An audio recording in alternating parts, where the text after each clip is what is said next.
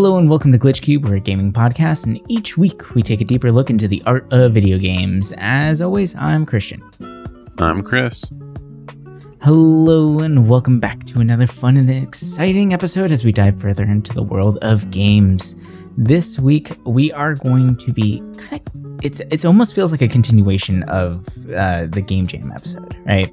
But we're going to be looking at because there's a lot of like uh, connections between those two, or between these two ideas, I think.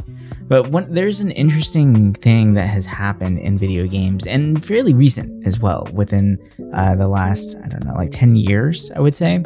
Uh, and that is the idea of crowd funded video games. Now, crowdfunding is not new. Well, it's become a main staple for a lot of people, and a lot of people actually use this for important things. Uh, when it, whether it's like a family emergency, surgery that needs to be done, or even just making a salad, right?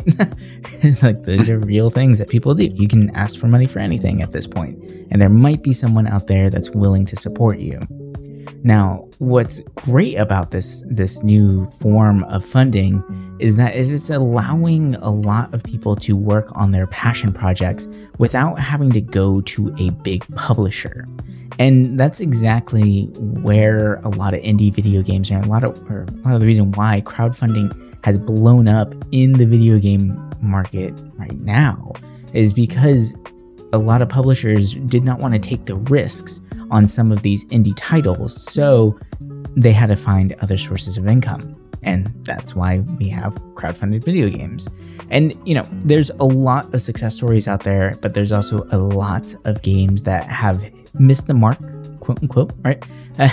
and there's also a lot out there that are just not getting funded because it's there's a there's too much to look at, I think, at this point. And a lot of people are real are relying on crowdfunding to get their games made and put out there. And it's it is kind of tough to kind of shovel through some of the games that might be really great right? And unless you have a celebrity backing you or a part of the project or if it's a you know a beloved franchise from the past the chances are you might not get that funding that you really want, right? Like people really love to play up the nostalgia part of it. So it's it is still a tough nut to crack. It's a tough one to really get the money uh, and really sell yourself out there, because I mean, like it or not, a lot of game designers are probably introverted, and the fact that now you have to make a video selling yourself, selling your passion, selling your idea, that's a very daunting thing. And a lot of uh, Kickstarters or, uh, you know, Indiegogos out there, like they're not really well filmed or documented. And I think it's just due to that fact that there are people who are a little afraid of speaking out in public and really sharing their ideas, really expressing their passion for what they're creating or they're just not that passionate about it and they're just trying to, you know, break into the game market so they can make the thing they really want to. So I don't know. There's a lot of ups and downs to crowdfunding and I'm still kind of like on the fence about it, but how, how do you feel about crowdfunding video games? Do you think it's a feasible option when it comes to uh, funding your project? Or should you really go the classic way of finding a publisher, getting that polish, and you know, nose to the grindstone kind of style of uh, publishing your games? I when I first heard about that kind of stuff, I was kind of like, I used to think it was maybe I don't want to say like a cheap way in, but it was like I always was worried they wouldn't work. You know, I was always more interested in like that older style of, you know, just making a game by the old way. But after seeing the the games that got crowdfunded successfully, I realized like, wow, like almost all of the indie games I've enjoyed throughout my time playing games have all been crowdfunded and I'm I'm grateful mm-hmm. for it. I mean, I crowdfunded myself. Like it's it's a cool, you know, like and seeing how this goes beyond games too. You know, like it's kind of crazy how it it touches kind of everything. Um good and bad. But um mm, yeah. That's a, another topic to dive down. Yeah um i think it's great you know i it, it's cool seeing games still get funded and it, sh- it the thing i like about it the most i think it shows the passion of people interested in a game and it's it's cool knowing that especially if it's a style of game you like like for me uh when i backed um like sea of stars and Eiyuden chronicles it was because I love those kind of games, and it was cool seeing all these other people show their love for it too. And it's just, I don't know, it's fascinating. Like that feeling of being like, yeah, I helped back this. Like I helped make this a reality, even if it was a small amount. It's nice, you know, because before all this, you have to think a lot of games got their funding from pre-orders Mm. Um, especially like pre-orders are more of a big thing for you know AAA games, right? That's that's where they get a lot of their funding if it's not through a first party, right? So if it's like not Microsoft or Sony or Nintendo made, if it's like a another party in that, pre-orders are where they're going to get their money. Um, and I feel like nowadays people don't like to pre-order if they don't have to. So crowdfunding is really nice for a lot of these smaller teams. And it's fascinating how much money they get from it too. Like I sometimes it really blows me away how much money gets put into some of these projects. Yeah. That's yeah, especially whenever they ask for like a small amount. It's like, "Oh yeah, I only need $10,000 to make this. It'll be great. Thank you very much for helping." And then they get like 5 million dollars. It's like, "Okay."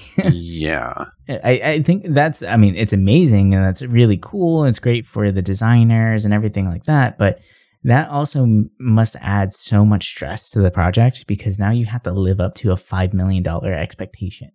It's no longer a $10,000 pet project. It is now a massive project that needs to be successful and you need to deliver. So I, I feel like that would add on a whole new level of stress that it would be so much to handle. Mm, yeah. But the with crowdfunding, there's one game in particular that kind of made it a feasible thing for gaming. And it's always getting coined as one of the first major projects as far as crowdfunded video games go. And that's actually a, a game from Double Fine, which I mean, a lot of people love Double Fine, of course. You know, who doesn't love Psychonauts and Psychonauts Yeah. 2 and everything like that? Like they're they have such a, a amazing style that is just so iconic to them. They always have a good amount of humor, but there's always a really good message behind their games as well. And the game uh, Broken Fine, which I believe was in 2012, uh, g- was actually a crowdfunded game. It was on Kickstarter, and they were asking for only four hundred thousand dollars. Now, with that does sound like a lot of money for indie games and things like that, but Double Fine's a big company that's been there for a while. So this was really interesting to see whenever this uh, a large company or a well-known company was actually asking the fans to fund this project, which I thought was pretty interesting. But I mean, who doesn't want to back Tim Schafer, right? He's such an iconic name in games that anything he touches, people are probably going to enjoy. You know, they might try and rip it apart, but it's still going to have that humor, that joy, that just love of gaming behind its message. But uh, Broken Age was actually looking for four hundred thousand dollars. Right, that was the total goal in order to make this project happen. But it received more than three million dollars. So this was obviously a huge, huge success. And it really showed the gaming community what crowdfunding can do for them. And after the initial PC release, you know, it's been brought out to consoles, even iOS, and including the Nintendo Switch as well. So, like, this game is now everywhere, which is really cool to see. And it's nice to see that they, you know, use the extra funding to make sure it gets out to as many people as possible, which is is really good to to do there. Because the the crazy thing about the crowdfunding stuff is that when you give them the money, like they have that money out front. Now it's up to them to deliver. The money's already spent, right? Like it's already Mhm. been given to them. So it, it there's a lot of games out there and a lot of companies, not just games and companies, but a lot of crowdfunds out there that receive the money and then quickly lose the money and then cannot actually uh, deliver what they were trying to do. So that's something else we'll get into a little bit later in the episode. But what I think is really interesting about the fact that Double Fine showed or like kind of paved the way, at least, for uh, big companies to crowdfund was that the original intent of crowdfunded video games was for those indie companies, those unknown people who could not get publishers to publish their games.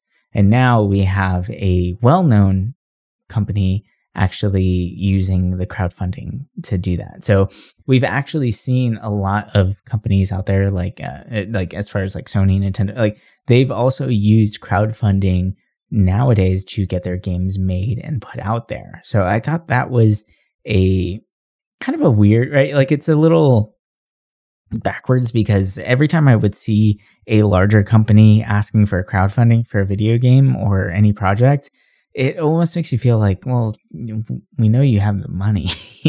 so why am I going to bother? Like why why do I have to pay for this whenever you obviously have it, right? So it's it's Mhm. a, a interesting question there and I'm I'm curious if like how people interpret that or how people actually see that whenever they they notice like a larger company doing that. Yeah, it's kind of weird. I, I, I've seen that before. I'm trying to think of something in the lines that I think for me when I think about a big company trying to crowdfund. Granted, I mean this company has kind of been irrelevant for decades, but you know you look at the Amico within Mhm. television, and it's like that was a company. The dude who owns it is very rich, and it's like, do you really need all this money? Like, if you look at Fig, it's up there for like very high. I think it's at seven million, and only recently did they say like they don't know if it's even going to come out. So like, is that money going to go back to everybody? You know, like yeah, it's raised seven point one million dollars, Mm. and they still haven't delivered it, even though they said they would like a year ago. See, that's that's the other issue with crowdfunding is that I mean, it, I, I thought there was a, a deadline that if it's not delivered with X amount of time or product not delivered, then people can start asking for their money back. I thought that was a thing.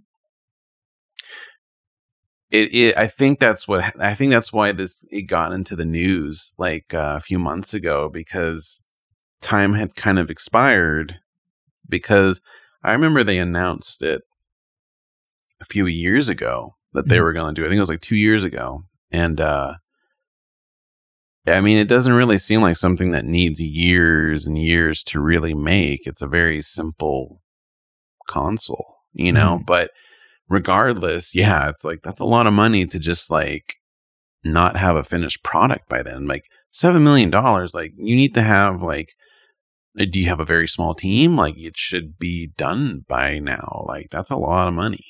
But I don't know. That's always the fear with these kind of things is you never really know. But I feel like a lot of that is more so with hardware kind of stuff. Yeah, Um, like the Ouya. Dude, The Ouya was cool. I, I never had one. I knew someone that did get one though. Mm, And you have to think like the Ouya was kind of ahead of its time for what it Mhm. really was. And because I think there was only one other kind of cloud or digital based thing before that. It was like Play Online or something.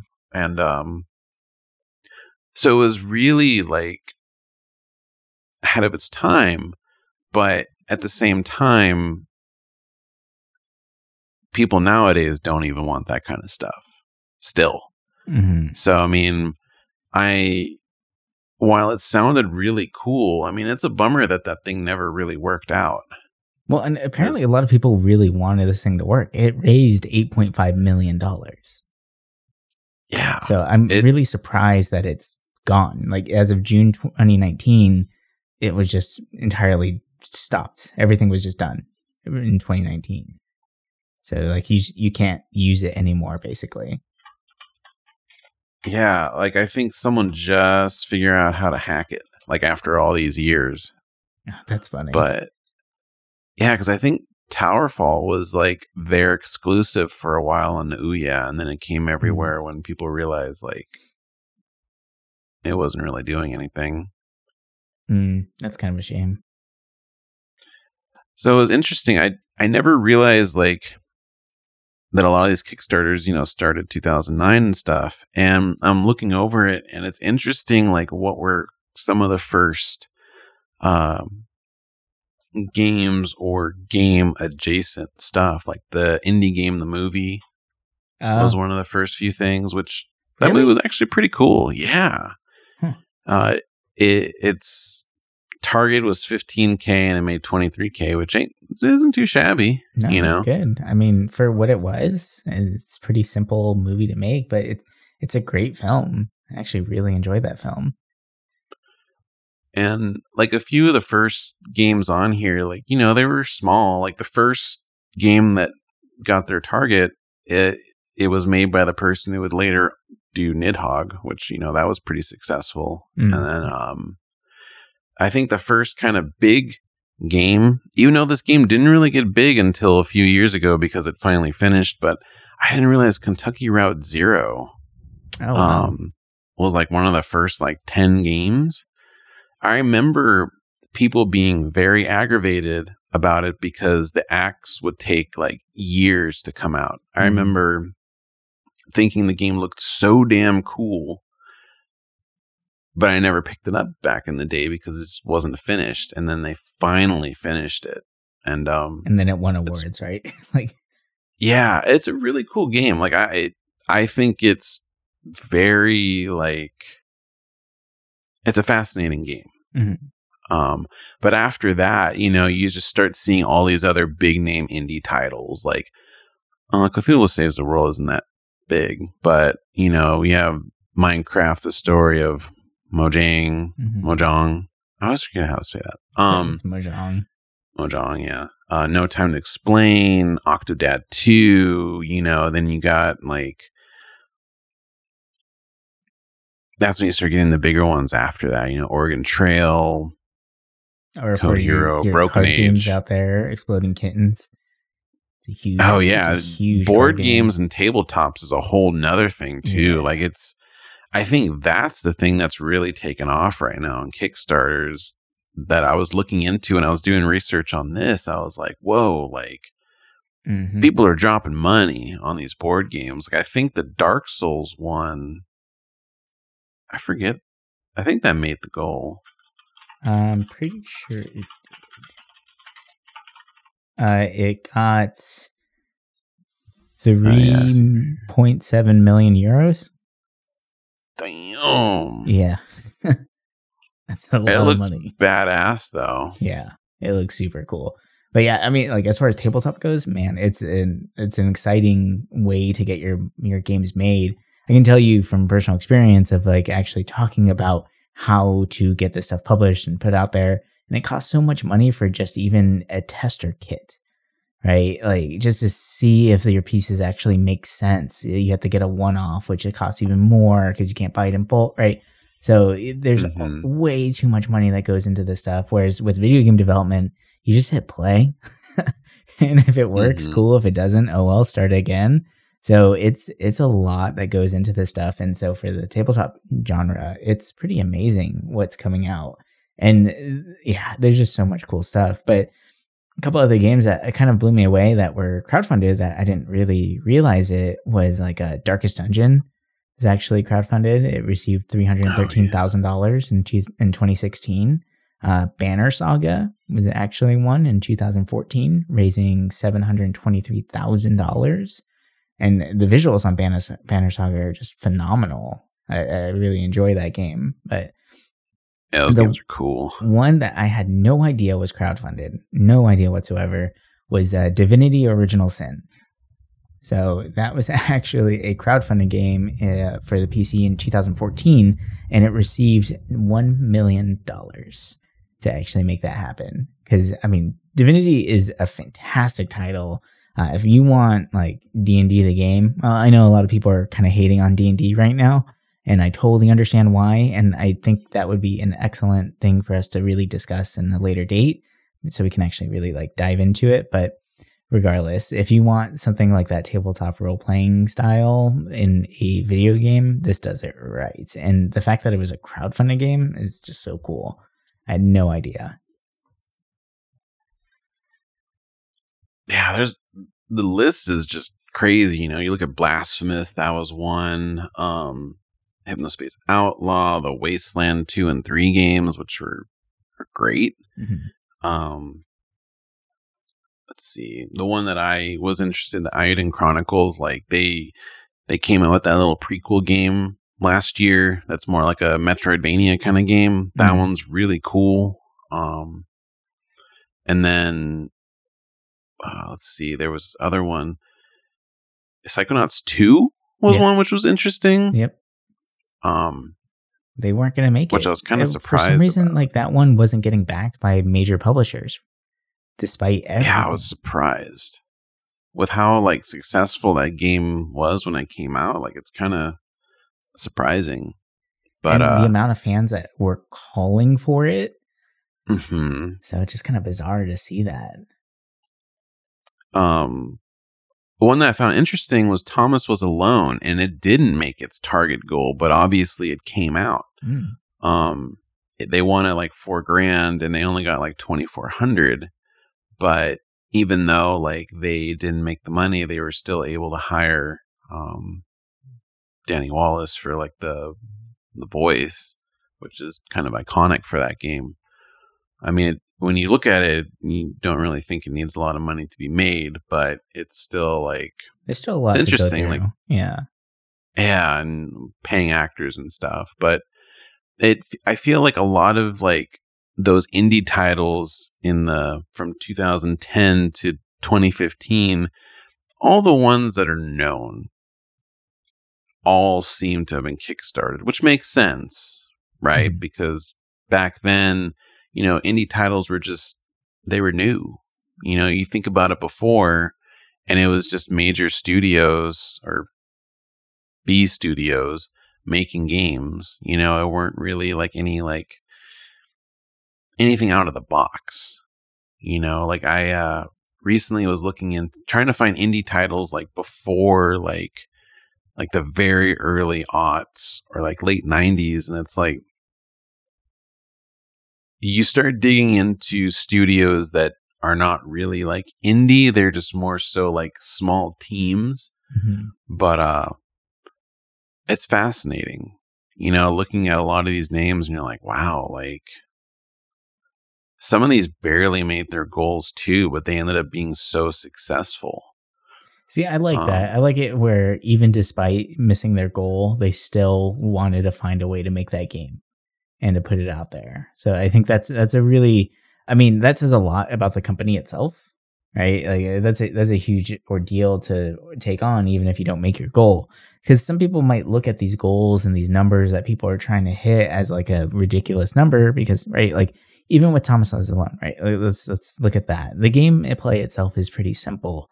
But regardless of that, if you think their main goal was four thousand dollars, right? Think about how much you make in a month that's like maybe for some people that might be three months worth of pay. So he was hoping to dedicate three months of his life to make this project happen. So it wasn't like an exorbitant amount of money, but like if you got to break it down that way too, as far as like time goes. He had to supplement his income some other way because if he's to get this project out, especially if you're crowdfunding, you have to get it out in a timely manner. You have to be reactive to the public just to make sure everyone isn't like uh, no one bashes your idea or loses faith in what you're creating because they're, you know, chipping into your passion, to what you want. So it's really just eh, like you got to really think about it that way too. Like these people are taking, they, they might be quitting their jobs to make this thing happen. And now they need to pay rent, right? Like, so some of these goals are not that crazy outlandish. Whereas others you look and it's like, why is that a million dollars? like, you just don't know what kind of number to put. Be more reasonable, please, right? Like, I don't know. It, it's an interesting idea to kind of look at. I didn't know this, but Oculus was a Kickstarter. Really? Oculus Rift. Yeah, they only wanted 250k and they ended up raising 2.4 million. But I mean, look at where Oculus is now. Yeah, right. That's amazing. Right? Like I didn't realize Facebook bought them all the way back in 2014.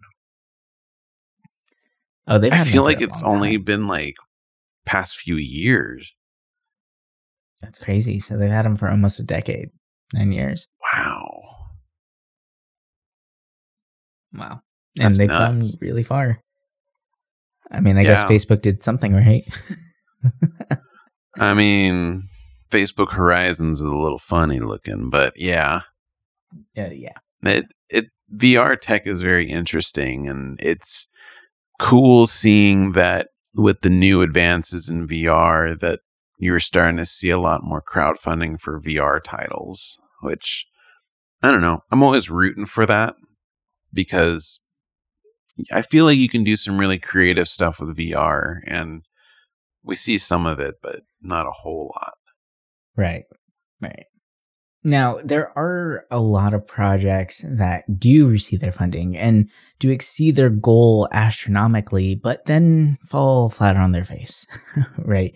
And there's some companies even that like don't even hit the ground running. They get they get the funding that they're asking for, but then they go nowhere with it or they don't know how to manage the funds that they get and they just kind of blow it on stuff that's really not appropriate for mm-hmm. everything. like for instance, there's a small game out there. It's called Ant Simulator.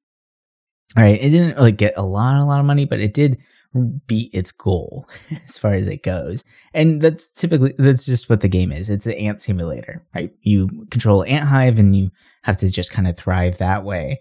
But apparently after it was funded, the company ended up going under or this indie company like they ended up stopping the project and having to return all the funds back to everybody or find out how to uh, because apparently the money was blown on unprofessional endeavors quote unquote, quote, according to uh, the lead developer, Eric uh, So that was his ex- uh, explanation as to why he, I mean, he really, he blamed the failure and abandonment on his coworkers. He didn't take any blame whatsoever on as to why the game failed and why it didn't come out.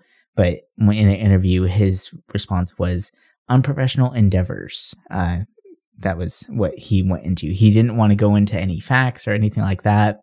Uh, apparently, this uh, strung up some pretty big controversy and some a little bit of drama there because his coworkers then backlashed saying like, uh, you know, we didn't do any of that stuff. They're claiming we just didn't, you know, uh, budget the money properly and didn't know how much we actually needed. So they, but it's it's kind of funny to see how uh, that stuff goes. But for a game that's a little bit bigger, right? In the beginning of the episode, I mentioned that a lot of these successful Kickstarters are the ones that really get the funding quickly or are ones that either have a hit to nostalgia or they have a famous person backing the project or being a part of the project itself. And this game, Mighty Number no. 9, had an amazing video game celebrity attached to the title. I mean, it was the lead developer of Mega Man, right? Is Keiji Inafune. And he wanted to make Mega Man the way that he originally envisioned it. So apparently, the Mega Man, as we know now, was partly him and then partly the studio telling him how to make the game happen where now he's saying that he wants to be able to make Mega Man the way he wanted to, right? So obviously Mega Man is huge and it raised 3.8 million dollars. It had 67,000 backers. People were really excited for Mighty Number no. 9. And I'm not gonna lie, I was super stoked on it too. I thought it was gonna be awesome. I, you know, if he's saying that he now has full creative freedom of this game, I was super excited and curious to see what would come out of this. And as a lot of people might know, it was filled with bugs. It had a lot of issues. It did not work correctly. And a lot of people were very, very upset with Mighty Number no. 9, that it was not what they had hoped for. So this is a game that did get the backing. It got a lot of money and ultimately kind of fell flat on its face. And it, you know, it missed its deadlines multiple, multiple times. Uh, there was a lot of miscommunication within uh, the ranks there. And uh, it, it kind of makes sense now, right? Because a lot of people were asking, why does this man who's made Mega Man, right? Like, why does Inafune have to go to crowdfunding to make a new Mega Man game? Why can't he just go to Capcom and say like, "Hey, I'm ready to make a new one. Let's do this," right? And it we can kind of see why now that the the game just wasn't there. It wasn't the polish that Mega Man was known for. It wasn't that same thing that we wanted, right? It just wasn't the right kind of game. But Capcom quickly, uh, you know, kind of tried to save Mega Man there uh, by releasing Mega Man 11 shortly after, which you know ended up being a very a, a successful game, right? Like it was the the Mega Man that we know that we wanted, but it's kind of unfortunate to see how Mighty Number no. Nine just did not do so well. Because I mean, regardless, it looks cool. I mean, there's that. I remember reading a story about why the whole thing with Capcom happened. And a big part of it was because he was trying to do this online Mega Man game. Mm. And he ended up not finishing on the deadline and what was made like Capcom didn't like and they just didn't kind of trust his opinion nor was he happy that he wasn't able to like you know finish it mm. um so when he left, he figured, oh, I can make something very similar to it. And I remember the hate that game got when it came out. You know, it. I remember, or hate once people realized it was broken. But um, that's a bummer. You know, like when I think about a good modern Mega Man game, I think of like 20XX. You know, like that. That game's phenomenal, and you have co-op with it too. Like, yeah, you know, it's just a bummer that Mighty number nine didn't make it. And it's interesting that people to this day still like talk about it. Like, it's kind of rare to find a game that's like kind of small like that, but at the same time, like people still like think about it. I don't know. At least the people I talk to sometimes bring it up still, and it's it's fascinating. Yeah, like so, it, eh, same. I've I've noticed that too, where the, it's still part of the conversation. So I'm wondering, like, did this really fail?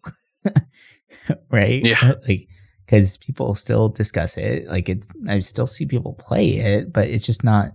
I think the the failure of it is that it's not Mega Man.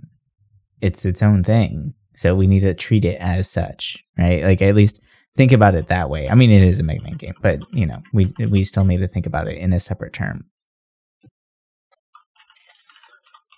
you know, a game that bummed me out that didn't do too well um, was uh, called Godus.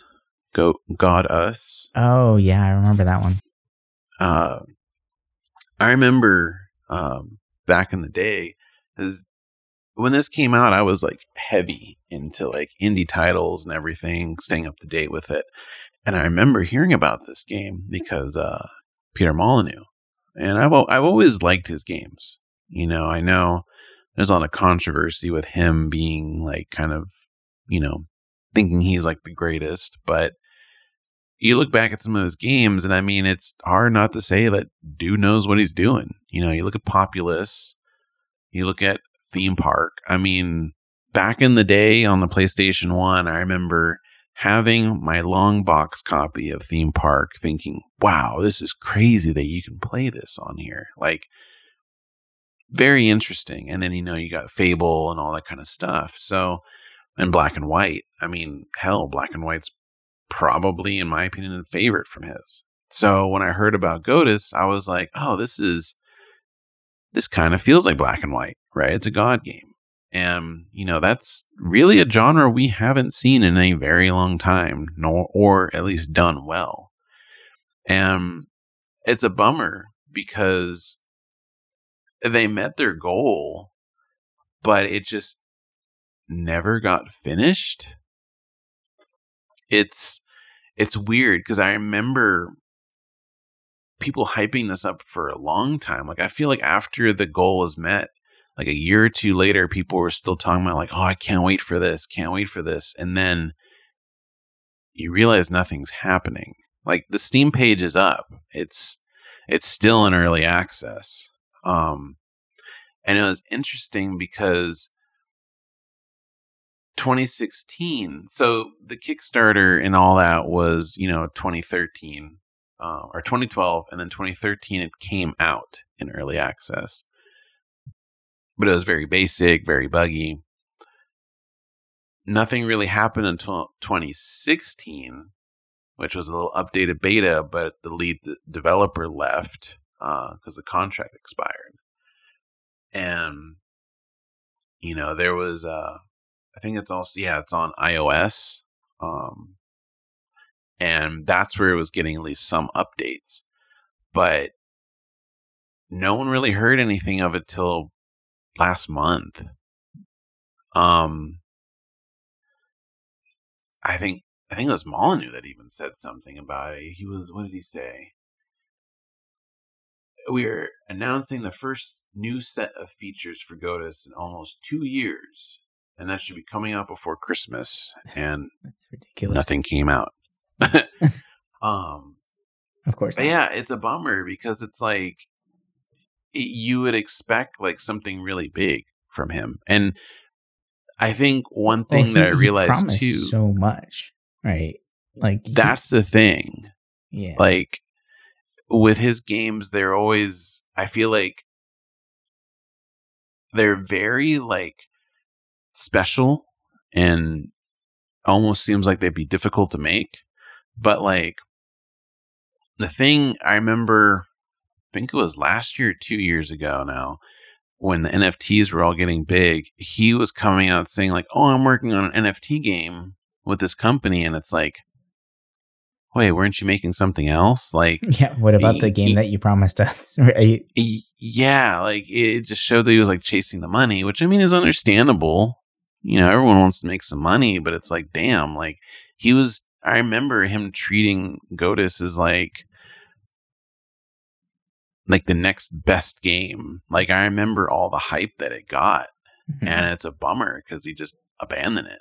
Like they made two other games since they made Godus Wars, which is like an RTS.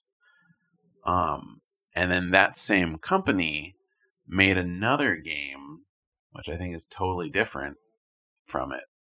But it's a bummer, you know, because it basically was just abandoned. And it's like, so where did all that money go? I'm almost wondering if early access is the main issue there, right? Like, Because technically they can say they released it, they upheld their end of the bargain. The game is out there, you can play it. It might not be what you expected, and but it's there, right? Like, so I'm wondering if in his mind or in the mind of a lot of creators out there, like it's it's out there, people are playing it. So now time for the next project, right? Instead of fulfilling their end of the deal completely and owning up to every single word that they delivered, I, am I'm, I'm wondering how early access uh, plays into that, and how it also plays into the idea that you can get your money back if the product wasn't actually delivered right? Like, does that omit that completely because there is a playable version? It's it's kind of like a, a weird gray area, right?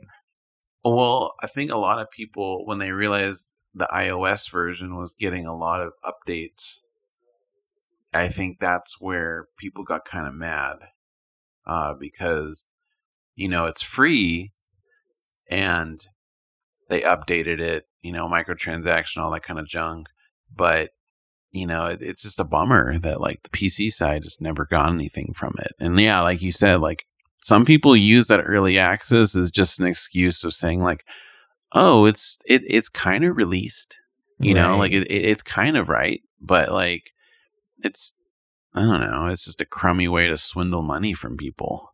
Yeah, I, I think that's the the dark side of crowdfunded video games. The fact that we have so many different outlets now for that and I'm just, I'm curious of how the the backers feel that knowing that it's a free game on iOS right now. Whenever they spent money to have this thing out and they're not getting what they were promised. So yeah, I, I'm sure there's a lot of frustration there, which is unfortunate. Now, one other game out there that is kind of well known for being not the greatest success story as far as actually making its goal. Yeah, it made its goal and then some for sure. Uh, but this one really plays on nostalgia.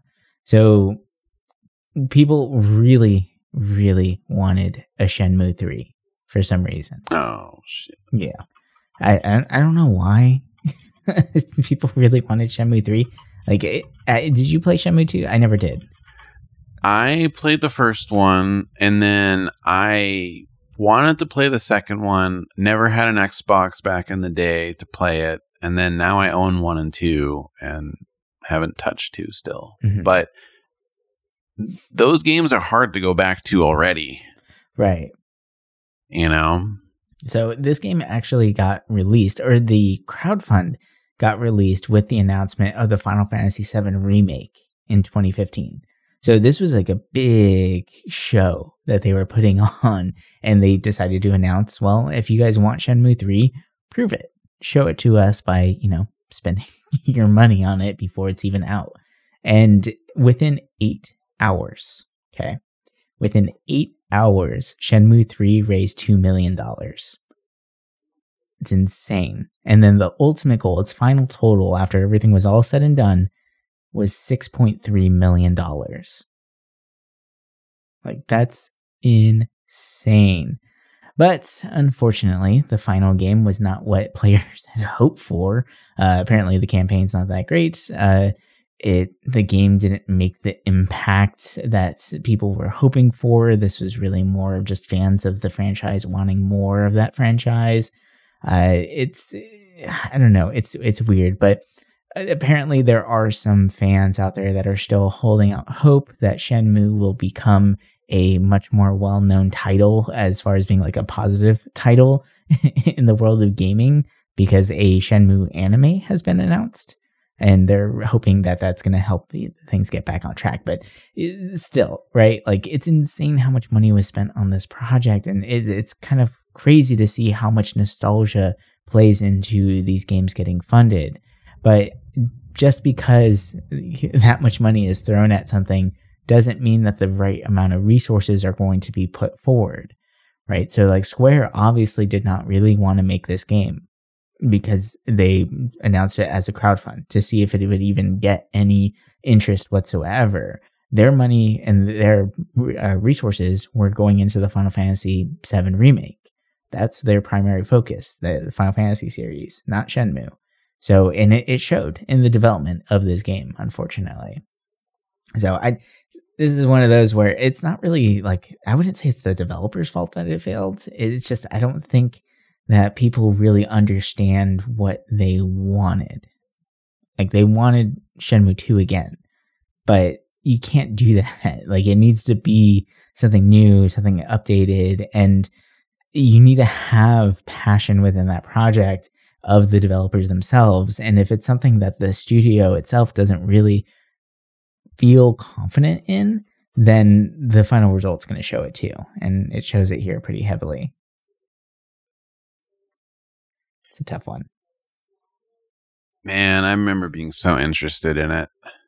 Yeah. Like the idea of a new Shenmue sounded so cool. Like Shenmue back in the day on the Dreamcast was mind blowing Mhm.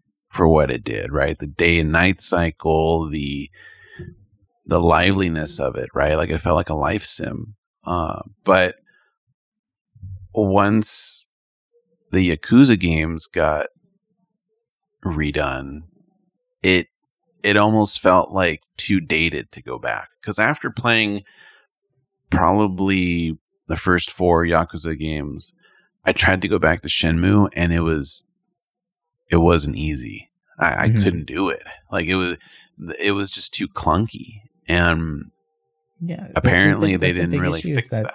They have three. they have so many better examples of that game now, right?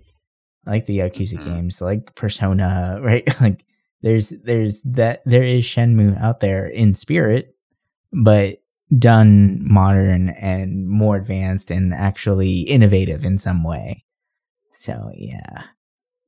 Yeah, it's like that game was very inspirational for the industry in many different ways, but it's one of those games that's just it was good for the time, but that style just doesn't really work anymore, you know, without like a lot of quality of life fixes.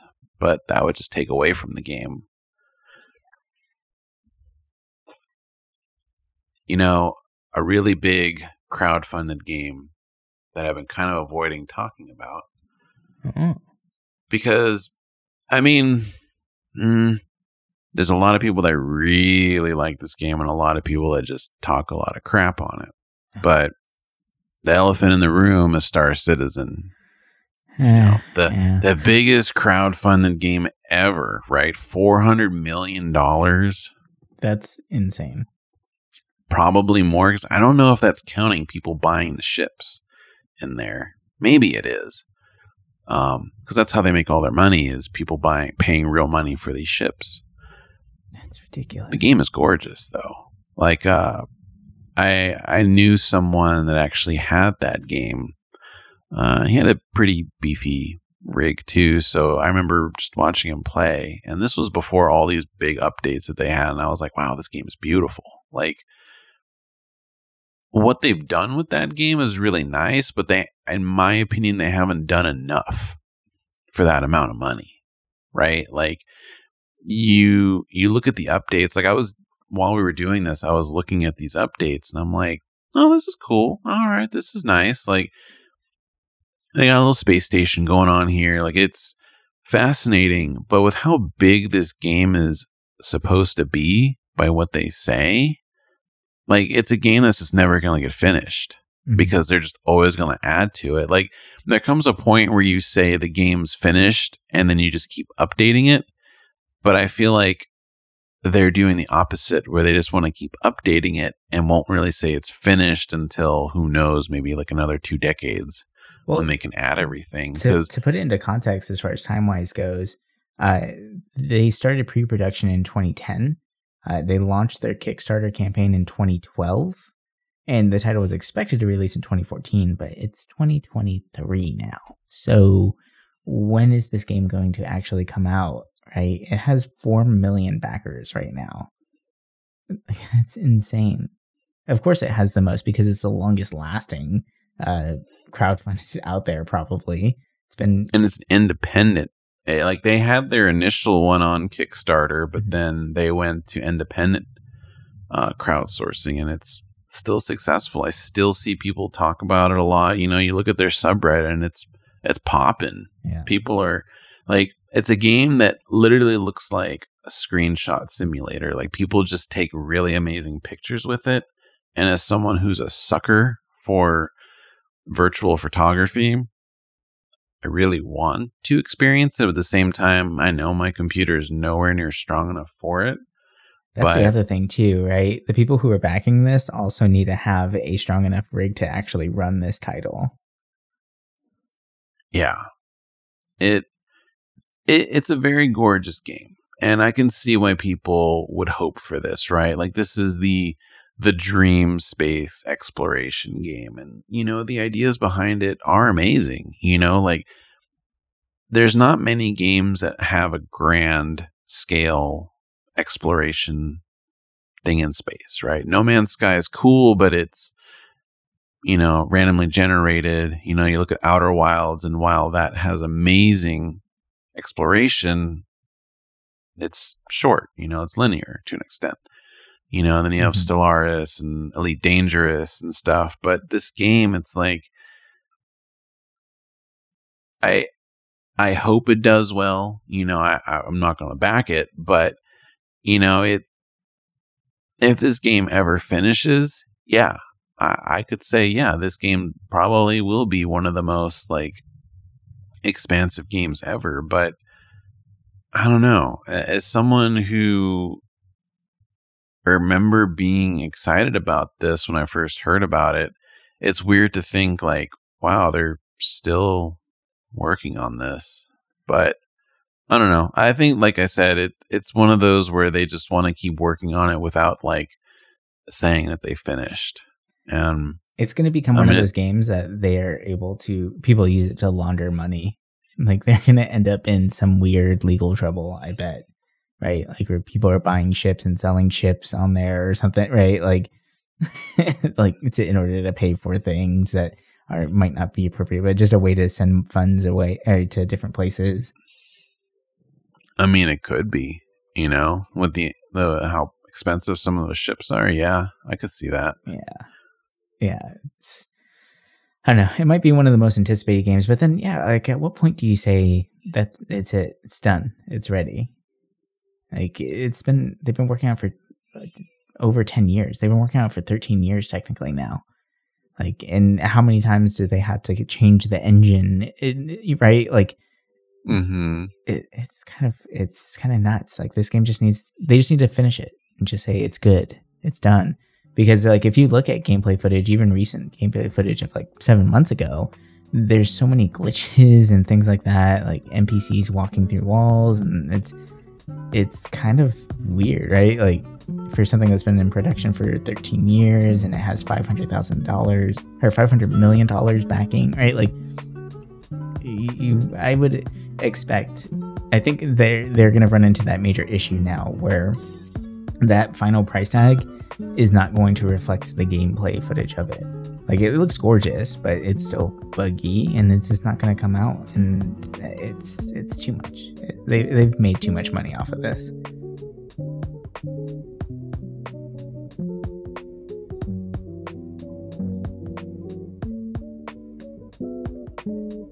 All right. Well, I think that's going to do it for us this week. Thank you guys so much for listening in, and we will talk to you guys next week with the next exciting episode as we dive further into the world of games. But until then, bye for now.